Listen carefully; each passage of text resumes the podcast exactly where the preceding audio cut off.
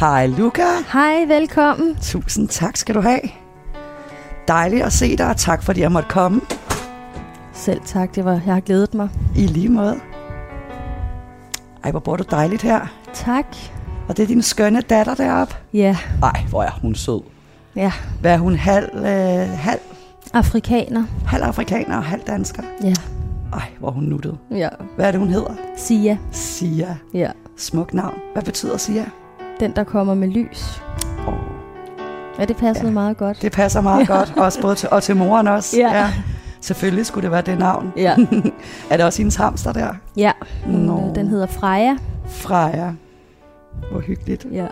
Ja, Men øh, hvad, værsgo at sætte dig. Vil du have noget kaffe? ja det ville da være dejligt. Ja. Ja.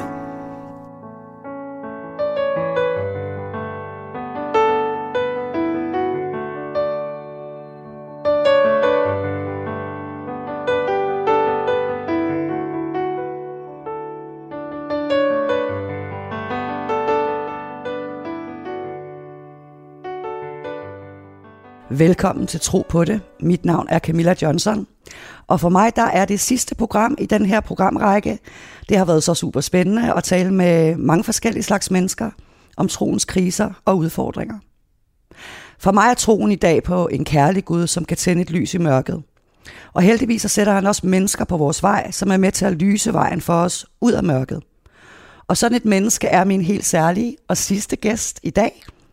Der er faktisk en del paralleller i vores historie, og, øh, og derfor vil jeg også inddrage mit eget liv lidt mere i det her sidste program. Så det er en stor ære at byde velkommen til dig, Luca, til mit sidste program her. Og øh, du er jo 32 år, Ja. mor til skønne Sia på 4 år, Ja.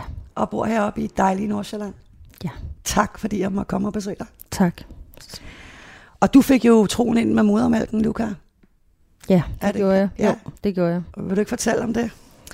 Jamen, jeg voksede op i øh, en kristen familie i Nordsjælland, hvor min far er præst, og øh, tre søskende, og så min mor.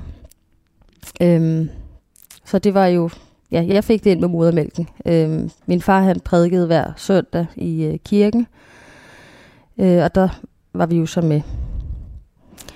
Så, så det har, det har fyldt meget os derhjemme. Og var det folkekirken? Ja, det var det. Så det var sådan den lutherske evangeliske tro, du voksede op med? Ja. Ja. Og hvordan så troen ud i jeres hjem, hvordan udspillede den sig? Øh, hjemme hos os, der var det meget øh, Gud som den dømmende øh, og vrede. Øh, Gud som straffede, øh, og det handlede meget om, at vi man skulle i helvede for sine sønner, og der var ikke rigtig det der næste kærlighed, som øh, jeg hørte andre steder fra. Havde du selv en oplevelse af, af en personlig tro, eller øh, troede du selv på Gud som barn? Ja, altså jeg vil sige, at min barnetro har nok været den stærkeste øh, i de perioder, jeg har været gennem mit liv. Øh, hvor jeg, jeg bad hver aften, øh, og vi læste børnebibelen. Men det var ligesom, det var ikke, altså kristendom var ligesom kristendom. Så, så det var, øh, altså man følte hele tiden, man blev dømt. Så den Gud, jeg lærte at kende øh, på præstegården, som min far talte om, han stod for, for alt det uhyggelige. Øh, og den øh, Gud, jeg lærte at kende i søndagsskolen, det var den kærlige og barmhjertige Gud, vores ven. Så det var sådan meget forskelligt. Ja. Og hvordan oplever man den forskellighed, den kontrast som barn? Altså, jeg bliver forvirret, øh, fordi jeg var, jeg følte, jeg var meget tæt på Gud, øhm, og han var min bedste ven, og jeg sang rigtig mange sange øh, inden for mit værelse.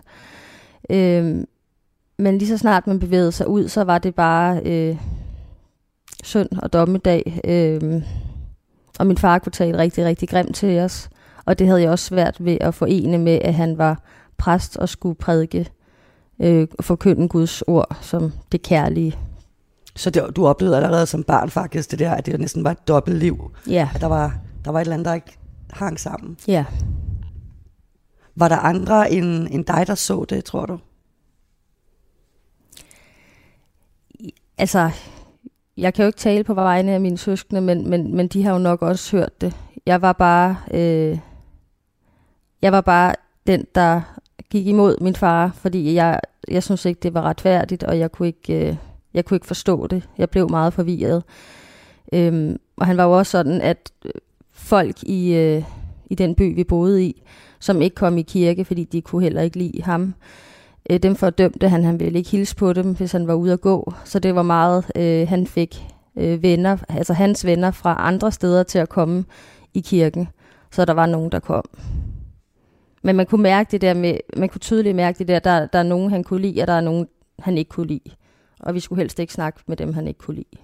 Så var I isoleret som børn? Ja, det vil jeg, det vil jeg sige, vi var. Øhm, altså, vi havde jo den der præstegårds have, øhm, hvor der kun blev slået græs. Øh, der kunne blive ordnet mange flere ting, men han ville ikke rigtig have nogen øh, til at komme ind. Og vi kunne også have fået rengøringshjælp, men det var så mig, der gjorde det. Øhm, så, så jeg var meget øh, inde på mit værelse eller ude i øh, naturen. Øh, og tog også hen og besøgte naboer øh, på vejen, selvom jeg ikke måtte. Fik du lov at lege med andre børn, som ikke kom i kirken? Nej. Primært nej, øh, men, men som jeg gik hen til nogle af vores naboer nogle gange, som havde børn. Øhm, men jeg havde jo også brug for at lege med nogen, kan man sige. Så øh, ja, og så nogle gange så plukkede jeg frugt ned i haven for så at, at gå ud og sælge det.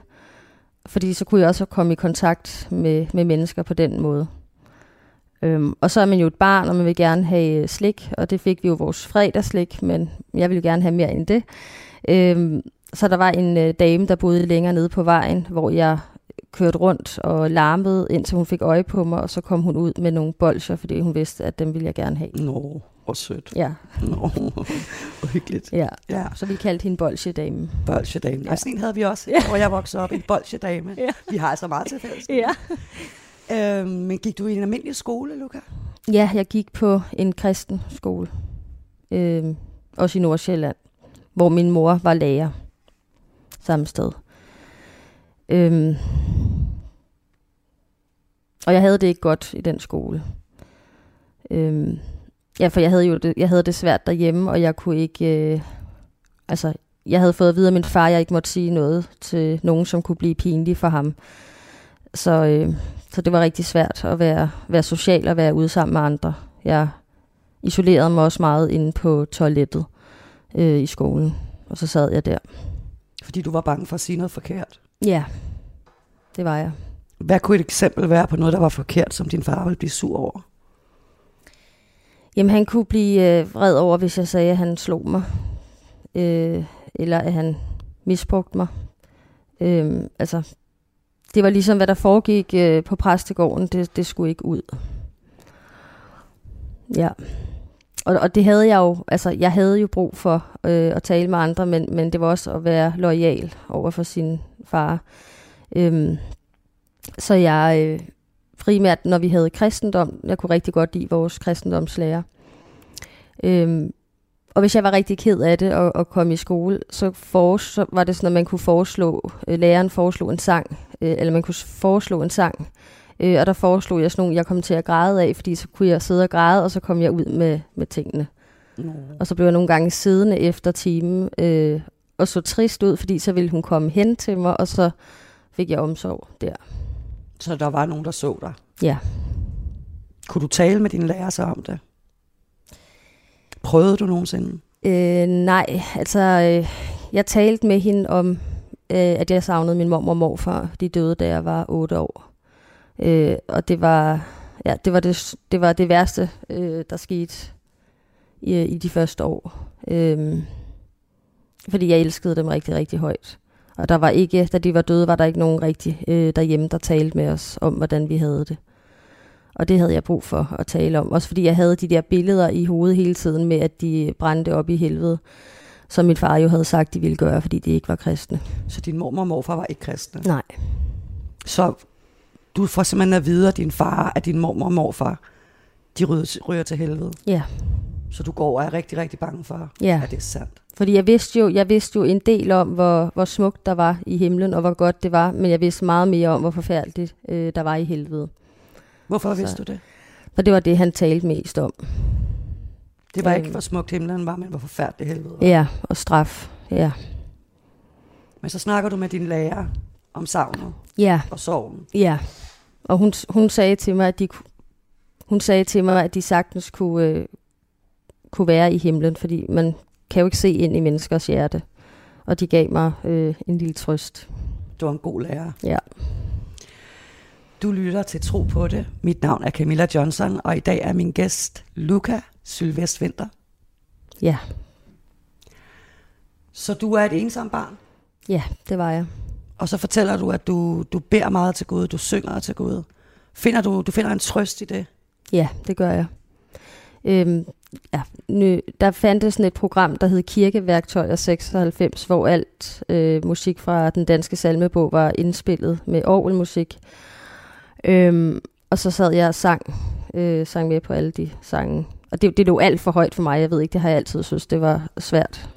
Men, øhm, men det var hyggeligt. Så sad jeg og optog det. Jeg havde sådan en båndoptager og nogle kassettebånd, og så optog jeg det og hørte det. Så det var ligesom, det var min lille verden. Og du begynder faktisk også selv at, at lave musik og sange på et tidspunkt, ikke? Jo, det gør jeg, da jeg, ja, da jeg bliver ja, omkring teenageårene, begynder jeg. Du fortæller, at din far han både slår dig og, og misbruger dig. Ja. Hvor gammel er du, da det sker første gang? Første gang, han øh, misbruger mig, det er på min femårs fødselsdag. På din femårs fødselsdag? Ja. Så synes han, du var gammel nok? Ja. Vil du fortælle, hvad der skete? Ja, øh, jeg vågnede om morgenen og var glædet mig rigtig meget til, øh, til min fødselsdag øh, få gaver. Øh, og vi kommer ned, og, og jeg får ja, gaver, og vi får morgenbrød. Øh, og da vi så er færdige, så lidt senere, så sidder jeg inde og leger på mit værelse med nogle af mine gaver. Øh, og så kommer han ind til mig øh, og siger, at vi skal spille backgammon, og det er et spil, han lige har lært mig. Og så sætter vi os ned i, øh, vi har sådan en fjernsynsstue, kalder vi den, øh, hvor der står nogle øh, brune læder sofaer. Og så øh, spiller vi, og da han har vundet tre gange, så, ja, så lægger han sig oven på mig, og, og misbruger. misbruger mig. Ja. Hvad sker der bagefter? Fortæller du det til din mor? Nej, øh, min mor kommer faktisk ind. Øh, jeg råber om hjælp, øh, mens, vi, mens vi er i gang, men, men hun kommer ind, og så, øh, og så lukker hun døren igen. Øh, og jeg blev sådan, jeg forstod slet ikke, hvad der var sket, øh, jeg var, og jeg var rigtig, rigtig bange, og det var ligesom om, han havde mig rigtig meget, øh, da det ligesom var, var slut. Så jeg gik, øh, jeg gik op på, på, på værelset og, øh, og låste døren, og så, ja, og så, jeg forstod ingenting, så jeg, jeg havde det bare virkelig, virkelig dårligt, og jeg var meget bange. Og så fortsatte det? Ja, så fortsatte det øh, et par gange om ugen, i, op, indtil jeg var 12 år. Og hver gang brugte han den undskyldning, at I skulle spille backgammon? Ja, og det var som regel, når min, min mor handlede et par gange om ugen, så det var, mens hun var afsted.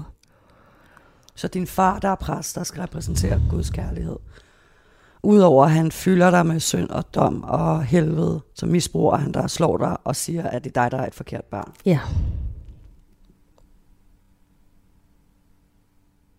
Hvor var Gud hen i det mørke, Luca? Altså, som sagt, så var, var min, min tro meget, meget stærk, øh, indtil jeg blev teenager. Øhm, og jeg ved, jeg, jeg ved ikke, øh, hvad, hvad det var, men, men, men jeg kunne godt adskille øh, Gud og min far på en eller anden måde. Øh, jeg læste rigtig, rigtig meget i Bibelen, øh, og bad rigtig meget. Øh, og da så han begyndte at misbruge mig, der, øh, der begyndte jeg at sove med min Bibel under puden, fordi så følte jeg, at, at så kunne Gud ikke komme tættere på. Altså så var han helt tæt ved mig. Øh, og jeg, og jeg bad rigtig meget for min far og for altså folk, der ikke havde det godt, eller andre, der i det hele taget, hvis man var blevet, blevet gjort for træde eller noget, fordi jeg så håbede, at øh, så ville der komme så meget godhed, at, øh, at det ville stoppe. Så du stoppede ikke med at række ud til Gud? Nej.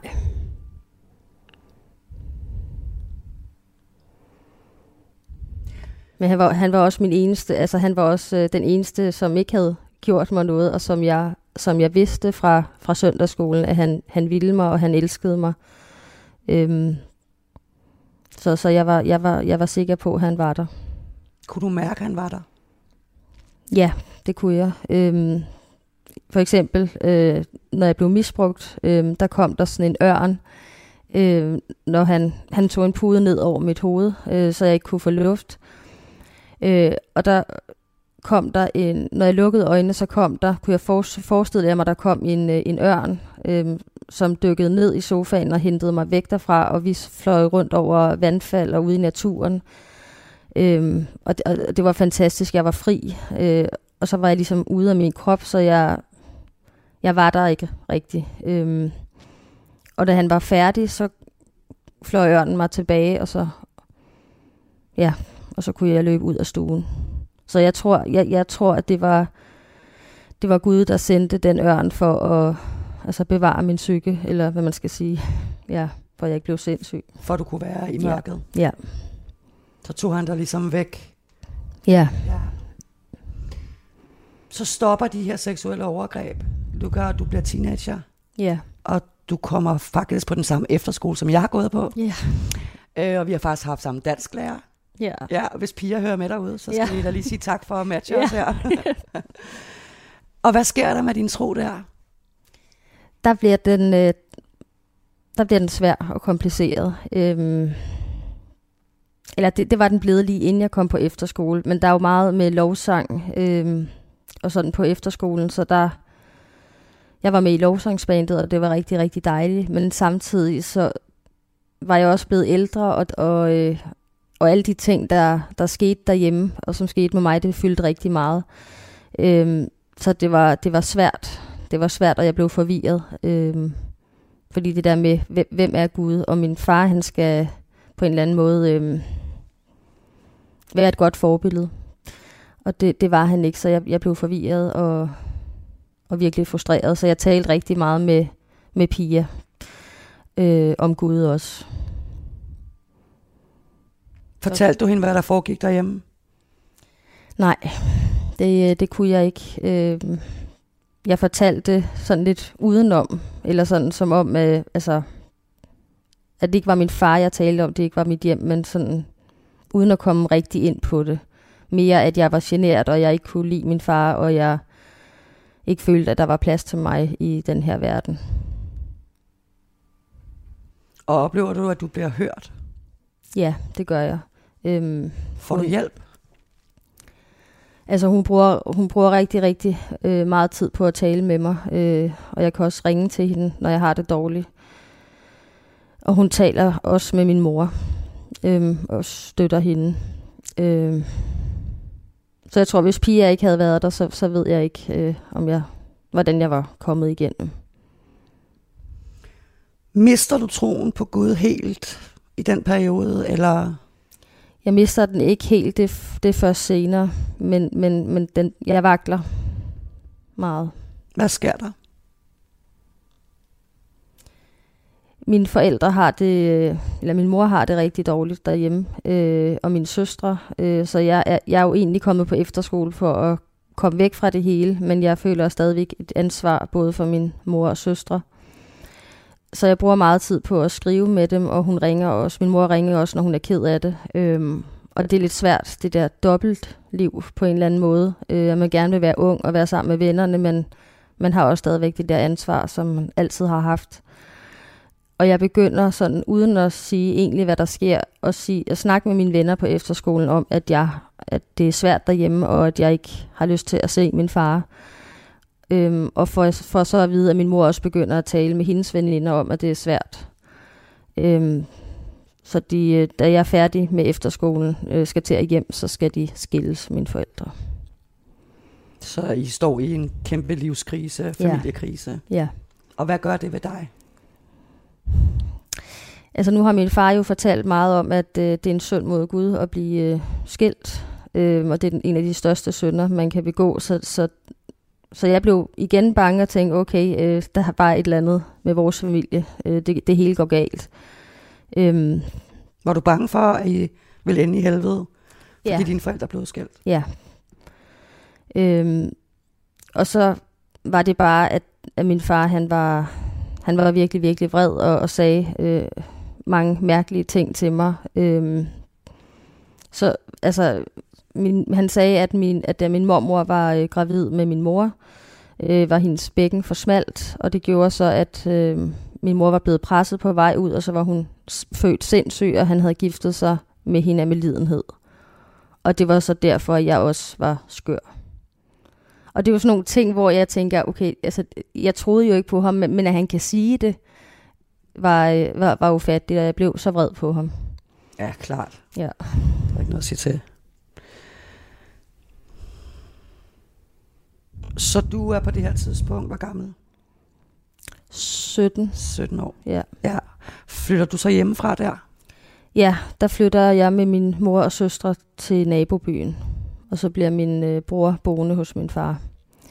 Øh, og der havde jeg forventet, at øh, nu vil alt blive godt, for nu var vi i sikkerhed, og, og så kunne jeg starte i gymnasiet, og alt ville blive godt. Men, øh, men, men jeg var så ødelagt, og, og øh, det var ligesom om virkeligheden, den slog bare til øh, øh, og væltede mig om kul. Øh, så jeg, jeg kunne slet ikke, øh, jeg kunne ikke hænge sammen.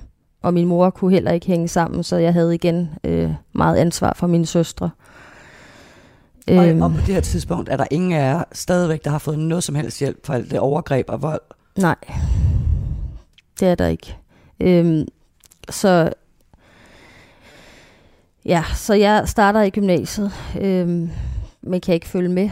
Øhm, og jeg skal jo faktisk også se vores far på de der samvær, men jeg nægter, fordi jeg vil ikke, jeg vil ikke have mere med ham at gøre. Så det er kun mine søstre, der, der ser ham.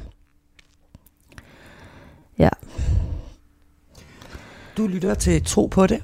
Mit navn er Camilla Johnson, og i dag der taler jeg med Lukas Sylvest Vinter. Ja.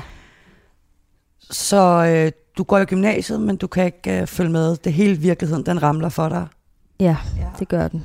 Jeg har en, jeg har en øh, engelsklærer på gymnasiet, som jeg, øh, som jeg også taler lidt med, men det er ikke, det er igen ikke, hvordan, øh, hvad, hvad jeg kommer fra, men at jeg har det dårligt, og jeg ikke har noget selvværd og så videre. De der klassiske teenage-ting, tror jeg.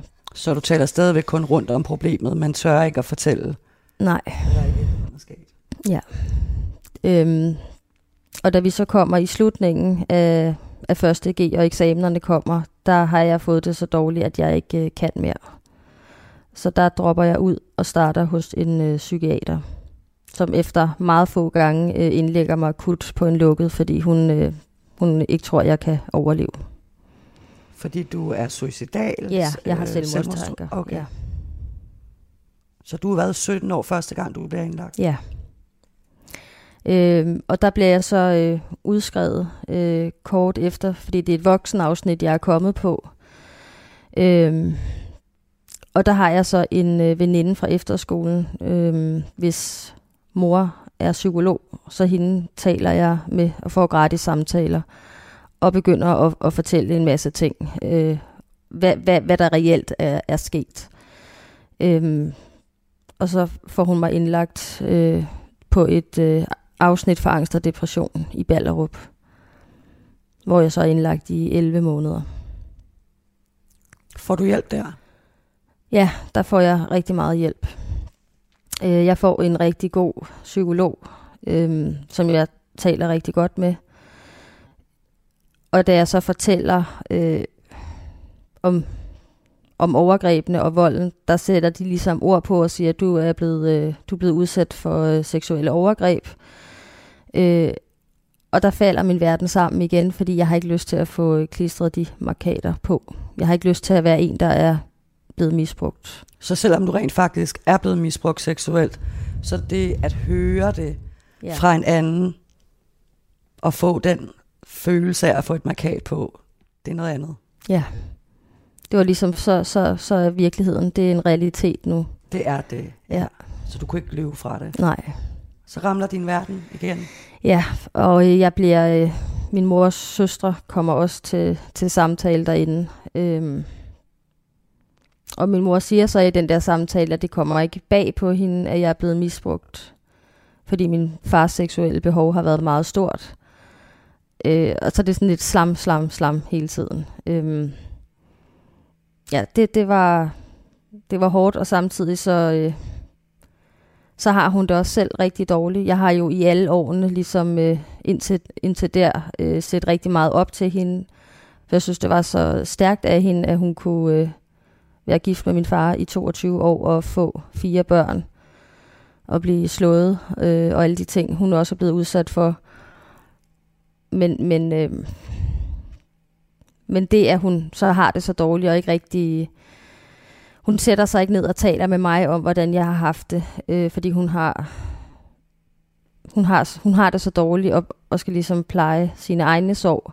Så der føler jeg igen, at hun, øh, at hun svigter rigtig meget. Og jeg, øh, jeg, får, øh, jeg får nogle diagnoser. Jeg får øh, PTSD, øh, personlighedsforstyrrelse, øh, borderline, øh, angst og depression. Så det, det, jeg får også nogle flashback, hvor jeg genoplever det hele, så, så jeg får jo også medicin for, at, øh, at min krop kan slappe af. Og så øh, skærer jeg i mig selv for at, at få, øh, få, få smerten ud. Øh, så, så det, er, det er hårdt, og det der med, at alle ens venner er i gang med uddannelse, og jeg sidder, altså jeg er totalt falit og ligger på en psykiatrisk afdeling, og kan tør ikke engang at tage ud og handle alene. Det, det var ikke så sjovt. Du har fortalt mig, at du faktisk prøvede at slå dig selv ihjel over 500 gange. Ja. I, på de 10 år, du var indlagt, for det var faktisk 10 år. Ja. Jeg, jeg var på det der øh, afsnit for angst og depression i 11 måneder, øh, og så blev afsnittet lukket ned, og jeg fik øh, egen bolig. Øh, men jeg kunne ikke, altså, det var ligesom om, jeg havde været, jeg var blevet voksen som barn, øh, og den der barndom øh, var bare væk, så, så da jeg endelig øh, stod på, på benene og var, øh, var voksen, så kunne jeg ikke finde ud af det. Så det var ligesom øh, at falde tilbage til start og skulle have hjælp til alting. Øh, og så det der med, jeg kunne ikke, jeg kunne ikke øh, jeg kunne ikke tage en beslutning om, at jeg gerne ville leve, fordi jeg synes, det, det var så håbløst det hele. Øh, så jeg levede ligesom bare for at dø. Og det eneste, min, min, min, mine tanker fokuserede på, det var, hvordan, hvordan kan jeg tage mit liv? For alt vil være bedre, hvis jeg er væk. Og hvor igen, jeg kan ikke lade være at spørge, var Gud i det mørke? Var han der overhovedet? Bad du til ham? Altså, i, i de første år i psykiatrien, der var jeg, der var jeg nok meget vred på Gud. Øh, Hvordan kom det til udspil? Hvordan udtrykte du den vrede? Det kan jeg, jeg skrev mange digte øh, og bønder ned, hvor jeg øh, nærmest gav Gud skylden. Øh, Fornuftigt. Fordi jeg ikke forstod. Jeg havde brug for at komme. Ja, jeg havde brug for at komme, få det ud, og så, og så kunne jeg bare ikke forstå, at en... Ikke fordi præster er bedre end andre mennesker, men at, at, øh, at han havde så meget magt, og ligesom lidt i Guds ord kunne, øh, kunne behandle mig og andre på den måde. Øhm, så jeg, jeg vidste bare ikke, hvad jeg skulle tro på. Øhm, jeg, jeg, var, jeg var en meget, meget vred ung kvinde i nogle år. Oplevede du nogensinde i de 10 år, hvor du var indlagt, at, at ligesom da du var barn, at Gud var med dig, eller reddede dig, eller... Ja, det, altså der var, jeg havde jo som du også siger, alle de selvmordsforsøg. Øhm, og nogle gange, øh, jeg, jeg prøvede både at tage mit liv, når jeg var indlagt, faktisk mest når jeg var indlagt, fordi det var der, jeg havde det dårligst. Men også når jeg var udenfor øh, i friheden. Og nogle gange, så jeg blev jo altid reddet, men det der med, at, at politiet skulle finde mig, hvor der faktisk ikke var nogen, der vidste, at jeg havde det så dårligt. Altså det kan jo ikke være, det kan ikke være andre forklaringer, at Gud har, end at Gud har passet på mig. Fordi der var ikke nogen, der vidste, hvor jeg var. Så jeg, ligesom, jeg er altid blevet reddet i tide. det er ja. vi mange, der er glade for. Ja. Det ja. Hvad var vejen ud af det mørke? Jamen, altså, efter 10 år... Øh, så på det her tidspunkt, hvor, hvor gammel er du her? Der er jeg 6, 26. 26 år? Ja, 26, 27. 27 år, ja. Øh, der sidder jeg stadigvæk i det der hospitalstøj øh, fra de forenede dampvaskerier, og øh, altså, det er jo ikke noget liv. Øh, jeg sidder der og får serveret øh, portionsanrettet mad på paptallerkener, og, og føler mig efterhånden som sådan virkelig kriminel. Altså, at man øh, er lukket inde, og man kan ikke bare gå ud. Øh,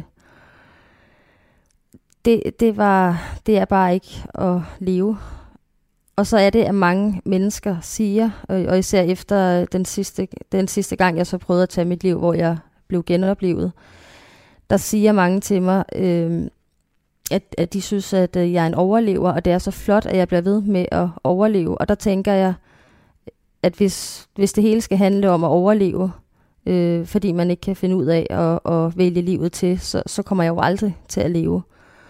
Og så, så ved jeg simpelthen ikke, men, men så tog jeg bare en beslutning om, at, at nu vil jeg leve, og nu skulle det være slut med psykiatrien og deres medicin. Og så stak jeg af fra den lukkede, og fordi jeg skulle være der på ubestemt tid. Og meldte mig så, meldte mig så igen, øh, altså sagde, ringede til dem og sagde, jeg, øh, jeg er her, og jeg kommer tilbage, hvis I udskriver mig. Og det sagde de, det, det kunne de jo ikke bare gøre, for de skulle jo se, om jeg var selvmordstroet. Så jeg kom til at tale med to psykiater. Normalt er det kun én. Men de sagde, at det var fordi, de, de skulle være sikre. Øh, og jeg sagde så, at jeg, jeg har fået mod på livet. Og jeg ved godt, jeg har sagt det mange gange før, men den her gang, der mener jeg det. Øh, og jeg blev udskrevet. Wow. Og stoppede med al medicinen dagen efter, øh, og fik ikke det der tilbagefald, som psykiaterne havde sagt, at det var meget farligt at, at stoppe med al medicin på en gang. Og det ved jeg også godt, men men det sagde også bare noget om, at, at jeg havde ikke haft brug for al, al den medicin. Så jeg kunne lige pludselig mærke mig selv igen, og mærke livet, og, og det var jo også en, en, en hård kamp tilbage til et liv i frihed, var jeg ved at sige, ja. Men, men det lykkedes. Og hvad gjorde du helt konkret? Fik du, fik du en lejlighed? Og ja, jeg havde, jeg havde en lejlighed. Øh, og så fik jeg en, der var større. Øh, og så fik jeg støttepersoner, der kunne hjælpe mig til at lære det der med at handle ind og ikke være bange øh, for andre mennesker. Så det var ligesom øh, skridt for skridt. Øh, og så valgte jeg så selv at finde en psykolog. Fordi jeg vidste, at jeg havde brug for at bearbejde min barndom, for det havde der ikke rigtig været, været tid til i de 10 år i psykiatrien, øh, fordi det var mere brændslukning. Ej, den var vi også nødt til lige at stoppe op over ja. for. Så i, i 10 år i psykiatrien er der ikke plads til at få bearbejdet de, bar, de barndomstraumer. Nej. Der er du faktisk selv nødt til at gå ud og hyre en psykolog efter. Ja. Det siger lidt. Ja. Men den psykolog har du faktisk også i dag? Ja, det har jeg. Jeg betaler selv, og hun, øh, hun har virkelig, virkelig gjort, gjort utrolig meget for mig. Og du har det godt i dag? Jeg har det godt. Det har jeg. Og jeg er glad for livet. Og jeg er glad for, at jeg er her. Og du er blevet mor? Ja, det er jeg også. Jeg har en datter på fire, øh, Sia, som... Øh, ja, men hun har jo også reddet det hele, øh, selvom hun bare er sådan et lille menneske. Jeg vidste ikke, man kunne elske et andet menneske så højt, før jeg blev mor. Øh, men det har jeg jo så fundet ud af, at man kan. Og jeg, øh, jeg ved også, at øh, jeg er ikke en perfekt mor. Men jeg vil bare gerne kunne give hende en barndom, hvor hun kan se tilbage, og så kan sige, at jeg har grundlæggende følt, at det var trygt og godt, og jeg ved, at jeg er elsket, fordi så har jeg gjort det godt nok. Og også, man kan også sige, øh, jeg ved i hvert fald fra mit eget hjem, hvordan man ikke skal gøre som forældre, så det må jeg jo også sige, det er jo også positivt. Meget positivt. Og hvordan ser din tro så ud i dag? Det er jo spændende. Altså, den, øh, ja, det, det er svært at forklare. Øhm, den er en helt anden retning, end, end den, min, øh, jeg, jeg voksede op med. Øhm, fordi jeg, jeg ser Gud som, som kærlig og øh, omsorgsfuld og øh, en far. Så det var, jeg skulle bare, øh, det der med at skulle adskille Gud og min far fra hinanden, og så finde ud af, at, at Gud han er, øh, han er kærlig, og han er med mig. Øh, og det kan man sige, det, det ved jeg også, at han, altså også de gange perioder, hvor jeg har været vred på ham, ved jeg, at han har været der. Øhm, for ellers så var jeg her ikke i dag. Han har virkelig haft travlt. Han har været på overarbejde. Ja, ja det har han. ja. Øhm, ja, så, så jeg, jeg kommer også i en kirke nogle gange, øh, men jeg har svært ved det der med at, at bede højt. Øh, jeg kan bedst lide den person, altså det er bare mig og, og Gud, der har øh, en personlig relation. Fordi jeg synes, at, øh, at kristendom, det er mere, altså, og, altså øh, religion og alt det, det er mere øh, relationen frem for religion. Øhm, og ja, jeg ved, jeg kan komme til Gud med alt, og han, øh, han er der. Øhm, og jeg skriver også, fordi jeg har skrevet altid øh, digte, øh, der gør jeg også det, at jeg, jeg skriver øh, sange til Gud, fordi det, det synes jeg er den nemmeste måde at, at udtrykke sig på. Og så er det rart, at jeg, at jeg nu når jeg er mor, at, øh, at jeg også har, det, har troen og Gud med, men det er på en helt anden måde, end, end hvad jeg selv havde. Ja, hvordan? hvordan? Jamen, vi læser i børnebibelen, og, øh, og vi beder, og det, det gør min datter også. Øh, og så hører vi rigtig meget lovsang, og vi taler om, at, øh, at Gud er vores bedste ven og vores far, og at han altid er med os. Og, øh, og det er dejligt, at, at man kan tro, uden at man skal gå og være bange. Så der er, i dag er det blevet en tryghed? Ja, det er det. Du lytter til, radio, til uh, Tro på det på Radio 4. Jeg hedder Camilla Johnson, og jeg taler med Luca Sylvest Vinter. Luca, du er også i gang med at skrive en bog. Ja, det er jeg. Hvorfor er det vigtigt for dig at fortælle din historie? Jeg synes, det er... Den ene del er, at det i min egen helingsproces er det rigtig rart, øh, nu når jeg er kommet ud på den anden side, øh, at kunne skrive det hele ned, øh, og ligesom lukke det kapitel for kapitel for kapitel, øh, kan sige, så, så er det overstået. Øh, men så er det også fordi, jeg håber, at, at der er nogen derude, der kan, der kan få noget ud af min bog, og der kan finde øh, trøst og håb øh, og lys i, at det lige meget, hvor forfærdeligt øh, det har været, eller at man står i noget, man slet ikke kan overskue, så er det, så er det muligt at komme, komme videre. Det er muligt at komme ud på den anden side. Ja. Jeg var lige ved at sige amen. Ja. Det er jeg meget enig med dig i. Ja. ja. Hvis du skulle give kirkerne eller de kristne fællesskaber et råd til, hvordan man kunne blive bedre til at, at tage imod sårbare mennesker, eller hjælpe mennesker, som har psykiske udfordringer i kirkerne. Har, har du et råd? Eller har du nogle betragtninger? Altså, jeg kan, jeg kan sige, hvad jeg, hvad, jeg, altså, hvad jeg måske havde ønsket for mig. Øhm, ja. At, altså, at der er rummelighed øh, og næstekærlighed, og at man, kan, man, man rækker ud. Øh, fordi det, man kan jo ikke se, men man kan jo nødvendigvis ikke se på folk, om de, om de har det dårligt. Øhm, men jeg, jeg, jeg, hvordan man skulle gøre det, altså måske have, man kan have en fortrolig, altså øh, lave et eller andet med, man, at øh, dem, der kommer i kirken, eller, eller andre for den sags skyld, kunne, øh, hvis der er et eller andet, man tænker på, eller der er svært, så kan man, øh, så er der et eller andet, altså et eller andet bånd, så man ved, du kan kontakte. Ja, et sted at gå hen. Ja, et, et sted at gå hen, og dem, dem burde der være flere af. Altså et fortroligt rum. Ja.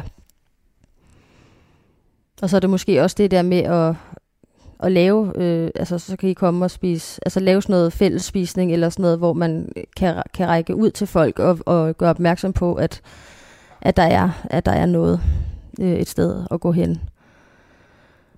Ja. Du har jo også set meget bred, altså en bred form for kristendom. Du har set meget forskelligt også. Ja. Ja. Øh, jeg har også jeg har oplevet, øh, jeg, jeg ved ikke, hvad jeg skal kalde det, men, men en, øh, et lille, en lille kirke, hvor, hvor det var, øh, altså de troede ikke på, øh, på psykisk sygdom, eller på den måde, det var mere, så, så var man besat. Øh, altså det ved jeg ikke. Øh, jeg, jeg, jeg tror, der findes psykisk sygdom, men, men øh, ikke, at, at folk, der har det svært, øh, så er i psykisk syge. Jeg synes, det er sårbare, øh, sårbare mennesker, og alle kan jo, kan jo have det svært, eller, eller stå i et eller andet. Øhm, men der er også meget, der er meget tabu, øh, også, synes jeg. Og der er meget tabu om psykisk sygdom ja. i kirken. Ja, altså det, det ja. Øhm, Er det på grund af mangel på viden omkring det, tror du? Eller er det, fordi man åndeliggør det, og som du siger, Ja, ja, jeg det er tror- nærmest demoniserer det? Ja, ja, det tror jeg er rigtigt, det du siger. Øhm, altså nu, min far for eksempel, øh, der var engang et øh, barn, der skulle døbes, som var handicappet, og der havde han sagt til forældrene, øh, at de skulle lige overveje, hvorfor Gud havde valgt at straffe dem med et handicappet barn. Au. Og det, det har man jo ikke brug for. Altså det er jo ikke nogen straf for Gud. Øh, det, det kan jo ske for alle, og de er jo ikke, øh, altså handicappet eller ej, er, folk er jo, øh, er jo lige, og der er jo ikke nogen, der betyder mere end andre, så jeg, ja, det er i hvert fald en måde at skræmme folk væk på, kan man sige. Det må man sige. Ja, Din far er stadigvæk præst. det er han. Øh, han er blevet flyttet til et andet sted, øh, hvor dem, der, øh, dem, der arbejder, øh, arbejdede der i forvejen, altså der er mange, der får det dårligt nu. Øh, og det bliver jeg vred over, at, øh, at folk, øh, der ligesom er et godt sted i livet, kan man sige, og har, har været på en arbejdsplads i lang tid, øh, at han så kan komme og, og, og køre dem ned psykisk, så de øh, må øh, flygte derfra øh, og, øh, og skal have psykologbehandling og medicinbehandling. Øh, det bliver jeg vred over. Og det er, at han kan, han kan fortsætte, kan fortsætte med at, med at ødelægge mennesker øh, i sit virke som præst. Er det også en af grundene til, at du skriver din bog? Ja, det er det. Det, det er det. Øh, jeg, jeg vil gerne have, at, at folk også bliver advaret. Øhm, fordi det er jo... Altså nu vil jeg... En, en, en mand som min far er jo en, øh, en psykopat. Øh, og de kan jo manipulere sig igennem øh, og være noget så charmerende, og deres intelligens er jo også fin. Men, men øh, det er bare, når man først bliver fanget i det der net, så, så er det bare meget svært at komme ud igen. Og jeg, jeg ønsker ikke for nogen, at de skal få det dårligt på grund af min far. Og din far er faktisk heller aldrig blevet dømt for de seksuelle overgreb og al den vold, han har begået mod, både mod dig og, og din familie. Nej. Øh, jeg, jeg anmeldte min far, da jeg var på det afsnit for angst og depression. Øh, men det var påstand mod påstand, fordi min mor ville ikke vidne. Øh, ja, og, og jeg, blev, jeg blev vanvittig ked af det. Øh, jeg ved godt, hun havde det svært. Øh, men det er bare... Det, det er så mange års lidelser øh, og frygt og mørke. Øh, og det med, altså det er ikke fordi, jeg har det sådan, og han skal bare straffes. Men, men jeg synes, der skal øh, en eller anden form for retfærdighed til. Og så det, at altså, manden har jo brug for hjælp, selvom at det jo som regel er psykopaterne, der ikke kan få hjælp, fordi de ikke selv kan se, at de har gjort noget forkert, eller ikke vil se det. Så, så han blev, øh, altså politiet troede på mig, og, og, jeg, og dommeren også, men, men det blev påstand mod påstand, så, så han kan fortsætte. Så er han aldrig blevet stoppet. Nej, Det er svært at se retfærdigheden i det. ja, det er det. Men det er godt, du bliver ved at tale sandheden. Og det er godt, du skriver en bog. Ja. For det her skal frem. Ja.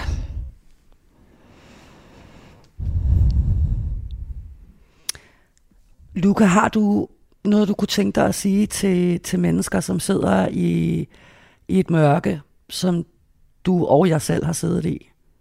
Du ved, hvordan det er at være der, hvor man tænker, der er ikke noget håb, der er ikke nogen Gud, der er ikke noget lys for enden, der er ikke en freaking no, nothing. Øh, faktisk så sagde du meget fint også øh, til mig her, før vores, øh, vi gik i gang, det her med, at du faktisk oplevede nogle gange, at mørket var så trygt, fordi det kunne ikke blive værre. Du var i det fuldkommende mørke. Kunne du, kunne du tænke dig at sige noget ind i det mørke, hvor mennesker sidder? Ja, øhm, altså der er flere, øhm, når jeg tager rundt og, og fortæller om øh, mit liv og synger, øhm, for at, at sprede historien og, og håbet, øhm, er der flere, der har spurgt, hvad er, hvad, Luca, hvad er opskriften? Hvad er opskriften på, at man kan, kan komme ud af det? Og den kan jeg jo ikke give, for hvad der har virket for mig, øh, er jo ikke ens betydende med, at det virker for andre. Men, men øh, ud fra egen erfaring, øh, der vil jeg sige, at man, man, må, man må simpelthen ikke opgive troen på, at det kan blive bedre, og man må ikke... Øh, man må ikke lade håbet dø. Og hvis man ikke selv kan se det, så, så øh, har jeg i hvert fald selv brugt det, at, at venner eller, eller en, en fagperson har, øh, eller Gud har, har, øh, har bevaret, har bevaret øh, håbet, holdt det for mig, mens, når jeg ikke selv kunne. Øhm, det er et smukt råd ja. at få andre til at hjælpe en med at holde håbet op, når man ikke selv kan. Ja. Det har jeg godt nok også brugt i mit liv. Ja.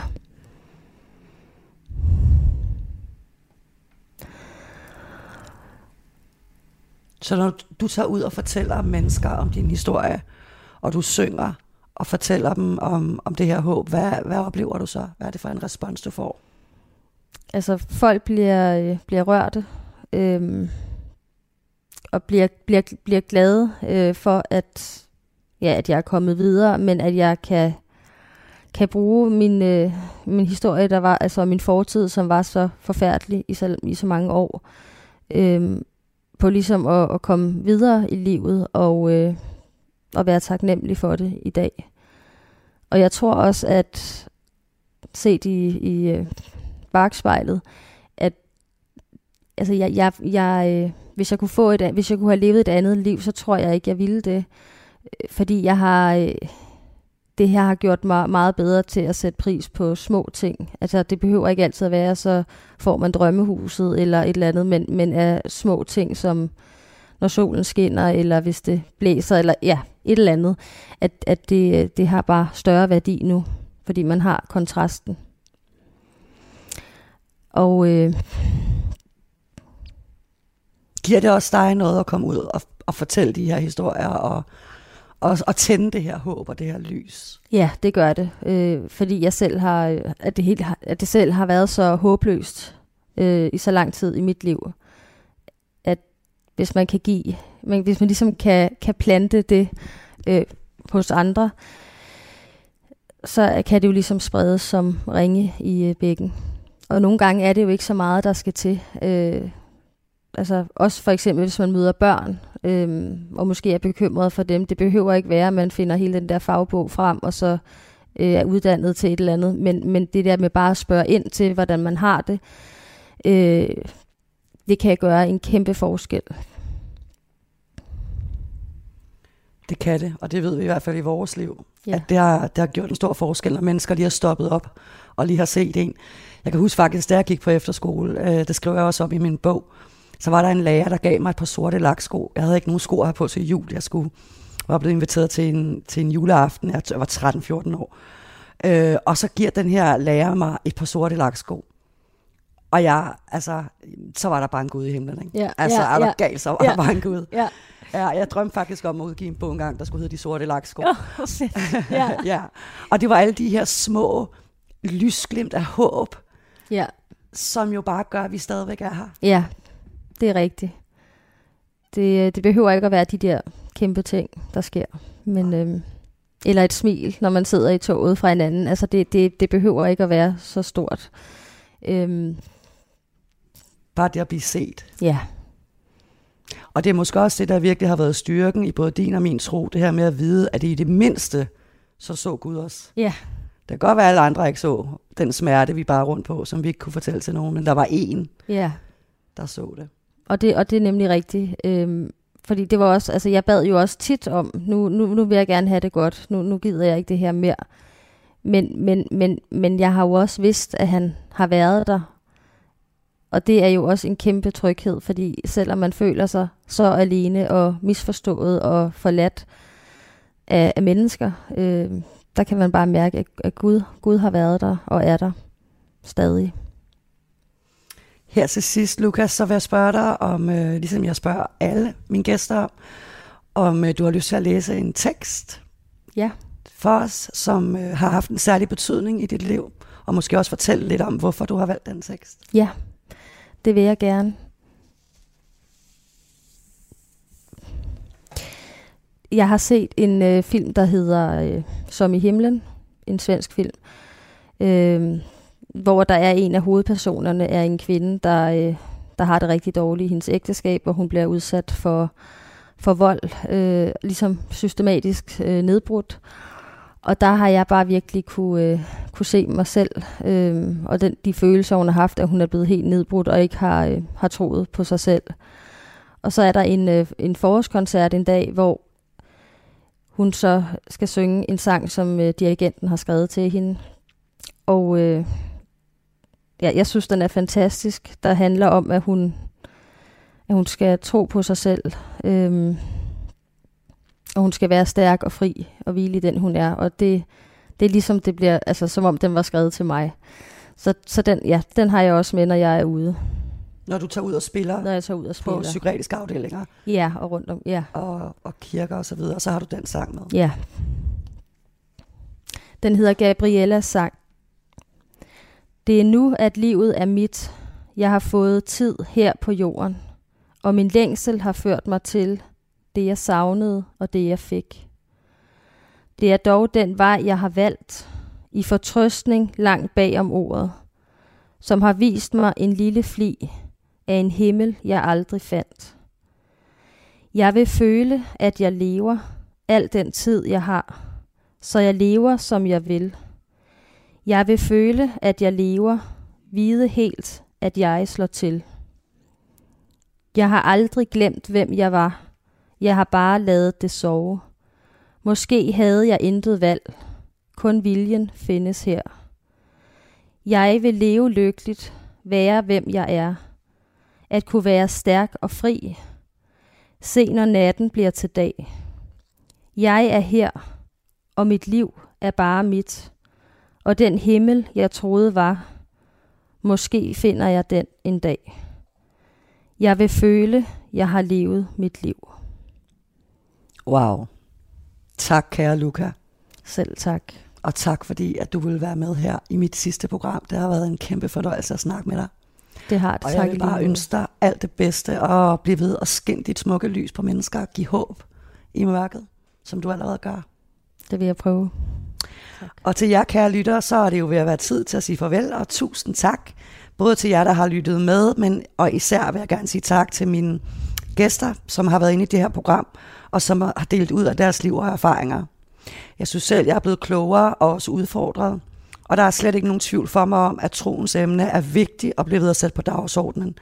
Både så vi bryder tabuerne, men ikke mindst så vi får forebygget den forgiftede og usunde tro. Jeg kunne også godt tænke mig at slutte af med en bøn, der betyder meget for mig. Og det er sindsrobønnen. Og den lyder sådan her. Gud, giv mig sindsro til at acceptere de ting, jeg ikke kan ændre. Giv mig mod til at ændre de ting, jeg kan. Og visdom til at se forskellen. Så jeg lever en dag ad gangen, nyder et øjeblik ad gangen og tager imod svære tider som en vej til fred. Pas på jer selv.